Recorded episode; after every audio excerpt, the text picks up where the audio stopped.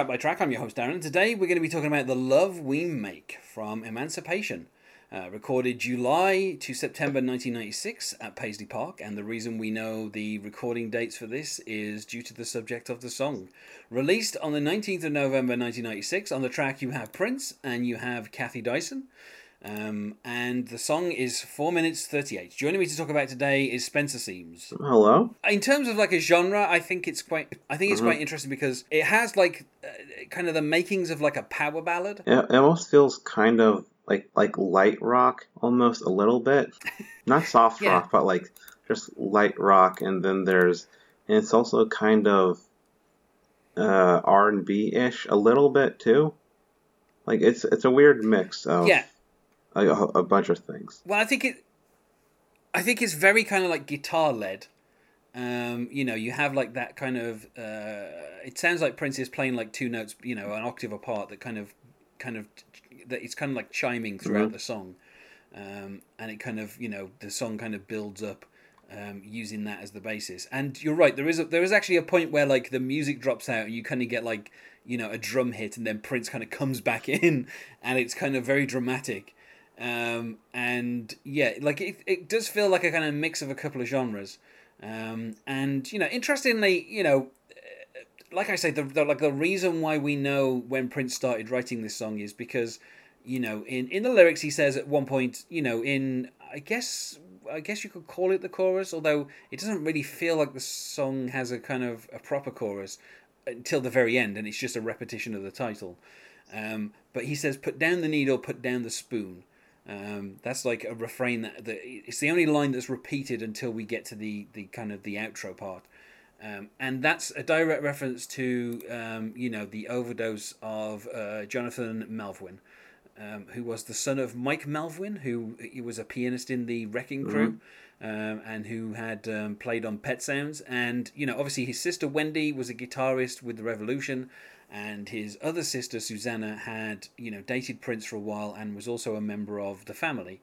Um, you know, and Jonathan himself, you know, he was, uh, you know, he was a he was a keyboard player for the Smashing Pumpkins on tour at the time when Prince recorded this song, um, and he died of, um, you know, an overdose. Uh, he'd begun apparently taking drugs along with um, Jimmy Ta- Chamberlin, um, you know, who was the, the, the drummer for uh, the Smashing Pumpkins.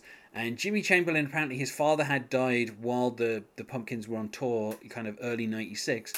Um, and, you know, he'd started using hard drugs to kind of deal with his grief. And Melvoin had kind of um, got swept up in, in kind of that. And, you know, uh, there've been a couple of times while they'd been on tour when, you know, uh, they'd had various overdose. Um, you know, Billy Corgan had spoken about, uh, you know, an incident uh, in Lisbon where they they'd administered um, adrenaline shots, like in Oh. Pulp Fiction. Um, you know, so so yeah. Uh, now Jimmy Chamberlin, you know, he, he he had an overdose and he kind of, you know, um, kind of survived through it. Um, although you know, at a later point, he you know he was forced out of the band, as was everybody with the Smashing Pumpkins. I think you know Billy Corgan's capriciousness kind of ended up resulting in you know the the Smashing Pumpkins basically just being um, you know Billy Corgan. Um, and, you know, obviously the other members have kind of left and returned at various times. Um, now Melvoin had been kind of touring with them, you know, as the as the keyboard player. He wasn't, you know, officially, you know, a member of the band, but he'd he'd known them for quite a few years, um, and you know he'd Chamberlin had had a, a few kind of overdoses while they were on tour, um, but you know Melvoin hadn't, um, and and then you know uh, obviously they they both started taking um, you know in particular heroin, and you know they were in I think it was in they were in New York, and you know Jonathan Melvoin had like a you know this overdose that obviously turned out to be fatal. Now, you know, you know, happily for Jimmy Chamberlin, he he got himself clean, and eventually he returned to you know the Smashing Pumpkins. Um, and then you know, the Smashing Pumpkins broke up, and then you know he's you know he's stayed clean mostly since then. Um, and and he and every time the Pumpkins kind of get back together, he kind of rejoins them. Um, you know, so obviously, you know, it, this was a significant incident because you know, particularly for a lot of Smashing Pumpkins fans, this is the point at which the the group kind of started to break apart. Um, you know, not not least kind of fueled by this incident, and obviously, you know, it it must have affected Prince, you know, quite a lot. Um, obviously, at, at this point, he wasn't really speaking to Wendy or Susanna, um, but you know, as as is his way, he expressed his thoughts through song, um, and you know, this this this song is kind of about, um, you know, kind of Jonathan Melvoin. Um, Melvoin was only you know thirty four, which you know is is I mean it's it's weird because obviously you know once you get older than a number of these kind of musicians who've died at young ages, you start to realize how young thirty four is. Um, you know, just as with you know other artists, you realize how young twenty seven is for someone to you know to to die. Um, and and obviously you know like I mean this is you know 22 years ago so you know he would have if he'd have survived he would now be like 56 you know which obviously means that Billy Corgan is also around that age which is kind of and Billy has, has looked the same since I don't know mid nineties. Well, I, I think shaving his head helps. Yeah.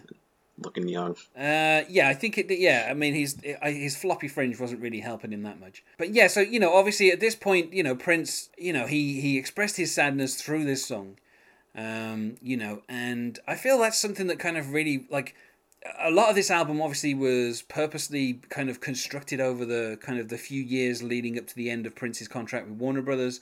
Um, you know, a lot of it is about the celebration of the end of that contract and you know Prince's freedom. You know, he ma- he managed to get EMI to give him you know a three hour album to kind of you know play with. So it's it's interesting that kind of at a late stage, you know, this is one of I think the second to last song recorded for this album, um, aside from I think it was something on the second disc, which was I think the Holy River was probably the last song recorded for the album, but this is like the second to last song recorded, and Prince was working on it all the way up until you know one month before release, um, you know, and I, I think we you know it's it's it's one of those songs that kind of Prince manages to kind of like um, you know he starts off quiet, just with the you know desperate is the day that is tomorrow, for those who do not know the time has come, to whip the dogs that beg, steal or borrow from the table God has set for his son. Obviously, at this point, Prince is starting to get very religious, so he can't uh, he can't record a song without uh, you know a, a, a brief mention of God. I think that opening is quite interesting because you know this song starts from a point of view of um, I don't want to say desperation because that makes it sound worse than it is. I mean, the first word is desperate. It is desperate, yeah, but it's it kind of starts with a very somber tone, you know, befitting a song that is, you know, a tribute to someone who has recently passed. And then it kind of, as the song goes on, you know, we kind of get more and more instrumentation. You know, the guitar kind of becomes more prominent. You know, the drums become more prominent, and we kind of build up to you know what is the the titles of the song.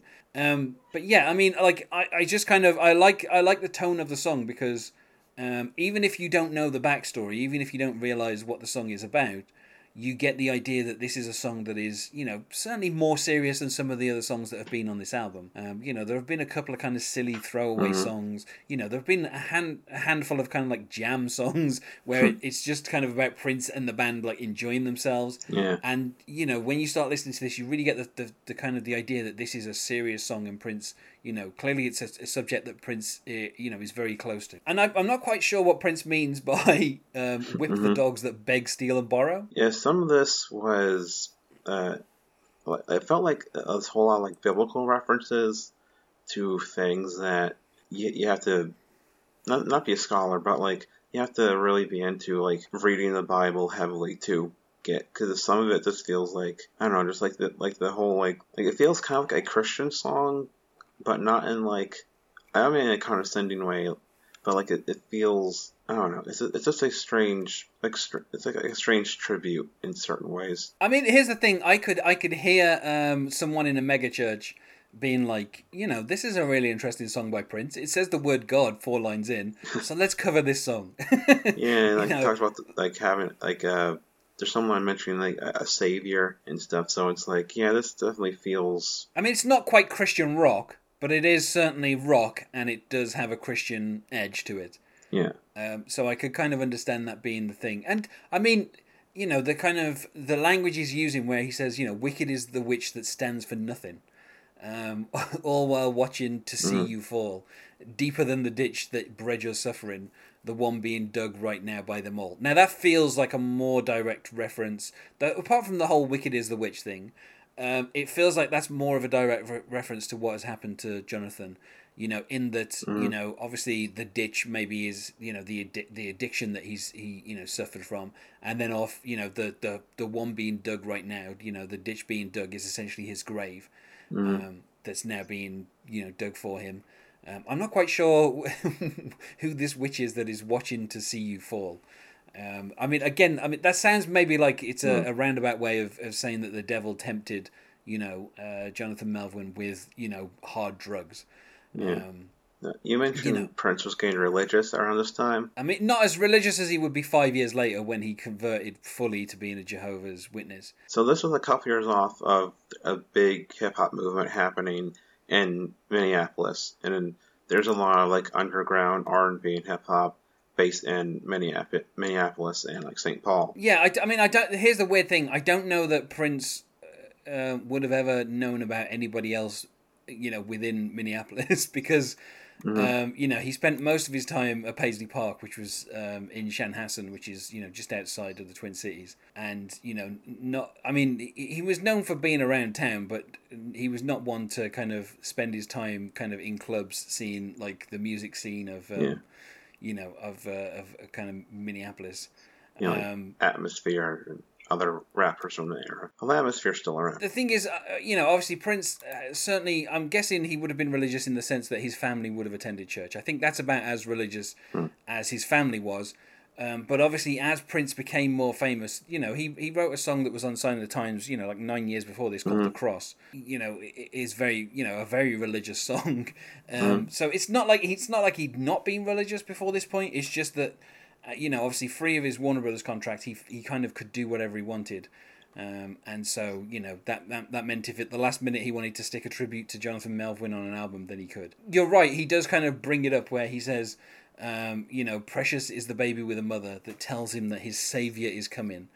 Um, all that believe will cleanse and purify themselves. Put down the needle, put down the spoon, and you know that is obviously that is the key message. Um, you know that kind of that's the thing that gives away that this is about Jonathan Melvoin. Um, and to the point where he repeats the line, "Put down the needle, put down the spoon," and that's where you have uh, Cat Dyson also singing. Um, and then we do get kind of super religious after Prince drops everything out and then brings it back in with the drums and says, "Sacred is the prayer that asks for nothing, while seeking to give thanks for every breath we take. Blessed are we inside this prayer, for in the new world uh, we will be there." and then you know, It just it just sounds like Bible verses a little bit too. well, I mean, I think Prince kind of had a way of, of kind of writing lyrics that did kind of sound kind of very kind of preachy. Um, when it came to his religious songs, this is kind of something that he would do quite a lot of. That particularly like the stuff like "Sacred is the Prayer," you know, like that that kind of. Like, well, I mean, the structure on this is, you know, um, "Desperate is the day, wicked is the witch, happy is the way, precious is the baby, sacred is the prayer." Like that structure is the is is at the start of all of these verses, um, and I think that's probably what kind of gives it the the kind of um, the kind of uh, the more religious feel, the kind of uh, the the verse, the Bible verse feel. But um, uh, what was it like? There's no chorus, but like in between the verses, I think it was in between verses, there'd be there's like kind of random in- instruments kind of popping in, like uh, there. Like there'd be a couple seconds of saxophone, a couple seconds of like of uh, like some other synth, like uh, a little synth riff, or like and there- oh, sound like some like woodwind instrument, like uh, woodwind, like a, a clarinet or something. It's like these little like random instruments just kind of doing like a Yeah. little riff, like a couple second riff of like in between the uh, verses. Like, is this an interesting like? It, it feels like he he had too many too many ideas and just wanted to include all the instruments in between those sections. It's I mean it's funny because because he has no chorus in between each of the verses, he does seem to kind of uh, do little kind of instrumental flourishes in between each each verse before he kind of returns to the next verse. Um, and like I said, there is the point where after you know you know put down the needle, put down the spoon, he kind of drops everything out and then kind of brings it back in dramatically before they kind of build up to the the final, um, you know, the final kind of the final verse, which is essentially the chorus, uh, which is where Prince sings, "The only love there is is the love we make." Uh, and then he repeats that, and then he keeps saying, "The only love there is is the love we make." And then he starts kind of singing it in slightly different ways, and kind of going up in his register.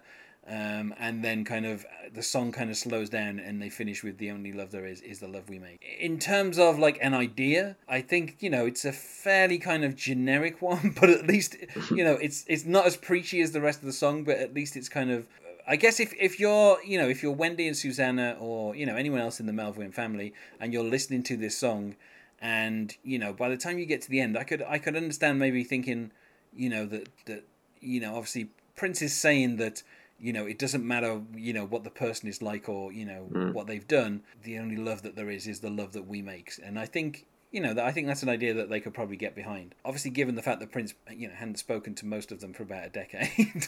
Um, I mean I, I I- I don't know. I don't know how much they appreciated the song. Um, but I feel like it's just one of those things where if you're Prince, rather than you know um, send flowers or you know you make a condolence phone call, you know you go into the studio and you record yourself like a five minute tribute song, and that just kind of feels like his natural kind of way to deal with this. Uh, at the same time, you know if you don't know what it's about, then it you know it doesn't really matter because I feel like the song still works. Um, but once you know it is about Jonathan Melvoin, then you know it does feel like a, a kind of touching tribute. You know, Prince is obviously choosing to honor a musician by creating some music. Uh, you know, obviously Wendy and Susanna were kind of so key to Prince's success in the early '80s. There is another song on the album that's actually dedicated to Wendy and Lisa and, the, and and Susanna as well, and kind of is an apology for the way he treated them. It, it feels like although Prince has burnt his bridges at Warner Brothers, when it comes to other people, he is at least trying to kind of build bridges a little bit. And the thing is, I you know I always whenever I listen to this song, it always feels. I mean, now you know, a- a- listening to it after Prince's death, um, and in, you know, knowing that he also died from you know uh, an opioid overdose, it kind of gives the song like a second meaning. Um, You know, it feels like you you you would want to actually have Prince listen to this and be like, you know, just listen to the message of your own song. put down the needle, put down the spoon. You know, Prince was obviously not using heroin, but at the same time, you know, um, you know, the drugs that were in his system when he died, they were kind of they were of at least as potent as heroin. Um, and so it kind of gives the song, uh, you know, an extra layer of sadness that, you know, 20 something years after recording this tribute, you know, you're in the position where, I mean, almost, I don't think it's almost exactly, but I mean, you know, Jonathan Melvoin died like July 1996 and Prince died April 2016. So it's on, you know, it's kind of like 20 years shy of a couple of months between those two deaths. Oh yeah, it's a little eerie. Yeah, so you know, it's it's kind of it, you, like listening to the song, um, which I'll say for me is easily a four out of five. Like listening to the song and knowing it's about Jonathan Melvoin has a certain layer of sadness, but then listening to it and knowing how Prince died, that kind of gives it just another. It just kind of takes the song into a completely different direction, and it's one of those songs that I like. I enjoy, and I, you know, everything about it. The musicianship is is is excellent. You know, like the way Prince builds the song up. Um, you know, I like the kind of the interesting structure that he has of the verses. You know, the way that he has the, the, the kind of the different the different rhymes.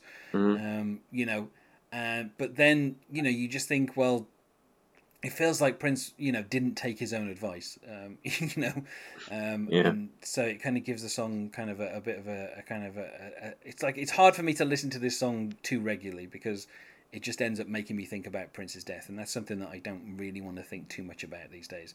Um, you know, Yeah. I'm more I'm more concentrating on celebrating his life and what he did while he was alive than thinking about his death. You have uh, about a year left in the podcast worth of music. Yes, yeah, it's gonna be. I've, I've I'm gonna be timing it so it finishes roughly around Prince's you know birthday next year. So yeah, there's about a year to go. It's it just it took a little bit for a song to grow on me because he first sent the sent the file or or uh, file of notes and stuff a few months ago.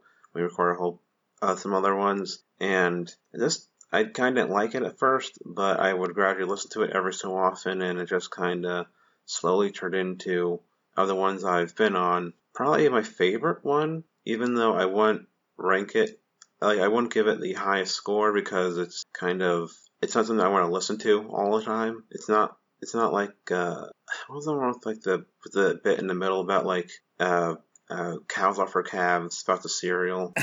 oh, uh, joint to joint. Yeah, it's not it's not as, as delightful and bizarre as that is. Like uh, this is just very like like what you said. The music, musicianship is you know on is this is on par. Like everything is top notch. It's just it's not uh, fun to listen to. It's just kind of uh, upsetting a little bit, which shows like it really is shows like just how brilliant Yeah. Prince was as a musician and writer. And I'd go like four, yeah, four out of five. It's just I don't, it doesn't get that perfect vibe because I just don't want to listen to it uh, all that often. Yeah, I mean, I completely understand that. It, it, it's like one of those songs where you know it's enjoyable and you can appreciate everything about it, but it's just not a song that you could listen to like every day because it just it would just end up being too upsetting. But uh, yeah, and, and interestingly, Prince, you know, he he didn't perform this song initially when it was you know the kind of the the album came out. Uh, it wasn't until like 2004 that he started performing it on tour, and then from 2009 through to 2016 you know it was a it was a regular fixture on uh, on all those tours that he did, he did in between those. So obviously, um, you know, a song that maybe found kind of meaning for him later in life. Um, you know, and the last performance that he gave of it was, uh, you know, was on the 28th of February 2016. So, uh, you know, about, I don't know, like, what's that, about seven weeks before his death, the piano and uh, microphone tour. Um, and he, he played it third from last um, before Diamonds and Pearls and the Beautiful Ones. Um, and then he came back and uh, and uh, obviously did an encore with Kiss and Sometimes It Snows in April, and then a further encore with Purple Rain.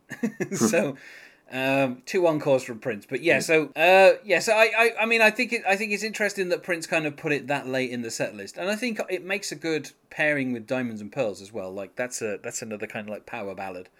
Um, so I, I, I, you know, Prince sitting behind a piano playing this and uh, and then kind of going into Diamonds and Pearls. I feel like you know that's a good combination of uh, you know of songs. Um, but yeah, you know, it, like it, it's such a kind of like the the subject of it feels so kind of personal that I I'm I'm guessing that Prince didn't play it you know from '96 through to 2004 because it probably felt a little too kind of raw. Um, but you know, it's obviously such a good song that he couldn't just kind of leave it in the studio and kind of had to perform it live. You know, I feel like we said about as much as we can about the love we make. Um, so let's go to plugs. Is there anything you wish to plug? Um, yes, I have a podcast called High and Low, a Kurosawa podcast. It's where me and Joel from Please Don't Send Me in Outer Space was uh, on on this show early on. For some reason, even though he doesn't like music, so I don't know why he would choose to be on here. But um, yeah, we talk about Kurosawa movies and other Japanese movies, and we've had Gina Radcliffe on. If you like to hear us catch conversations about old Japanese movies, you know, give us a listen. We're on Twitter and Facebook, but Twitter's the better uh, place to find us, and on iTunes, all that usual stuff. And you can find us on Facebook at Prince Track by Track or on Twitter at Prince Podcast, or you can email us, not sure why you would, at princetrackbytrack at gmail.com. Thanks once more for being my guest here, Spencer. You're welcome. And otherwise, goodbye. That's a pleasure. Free Don't think I ain't.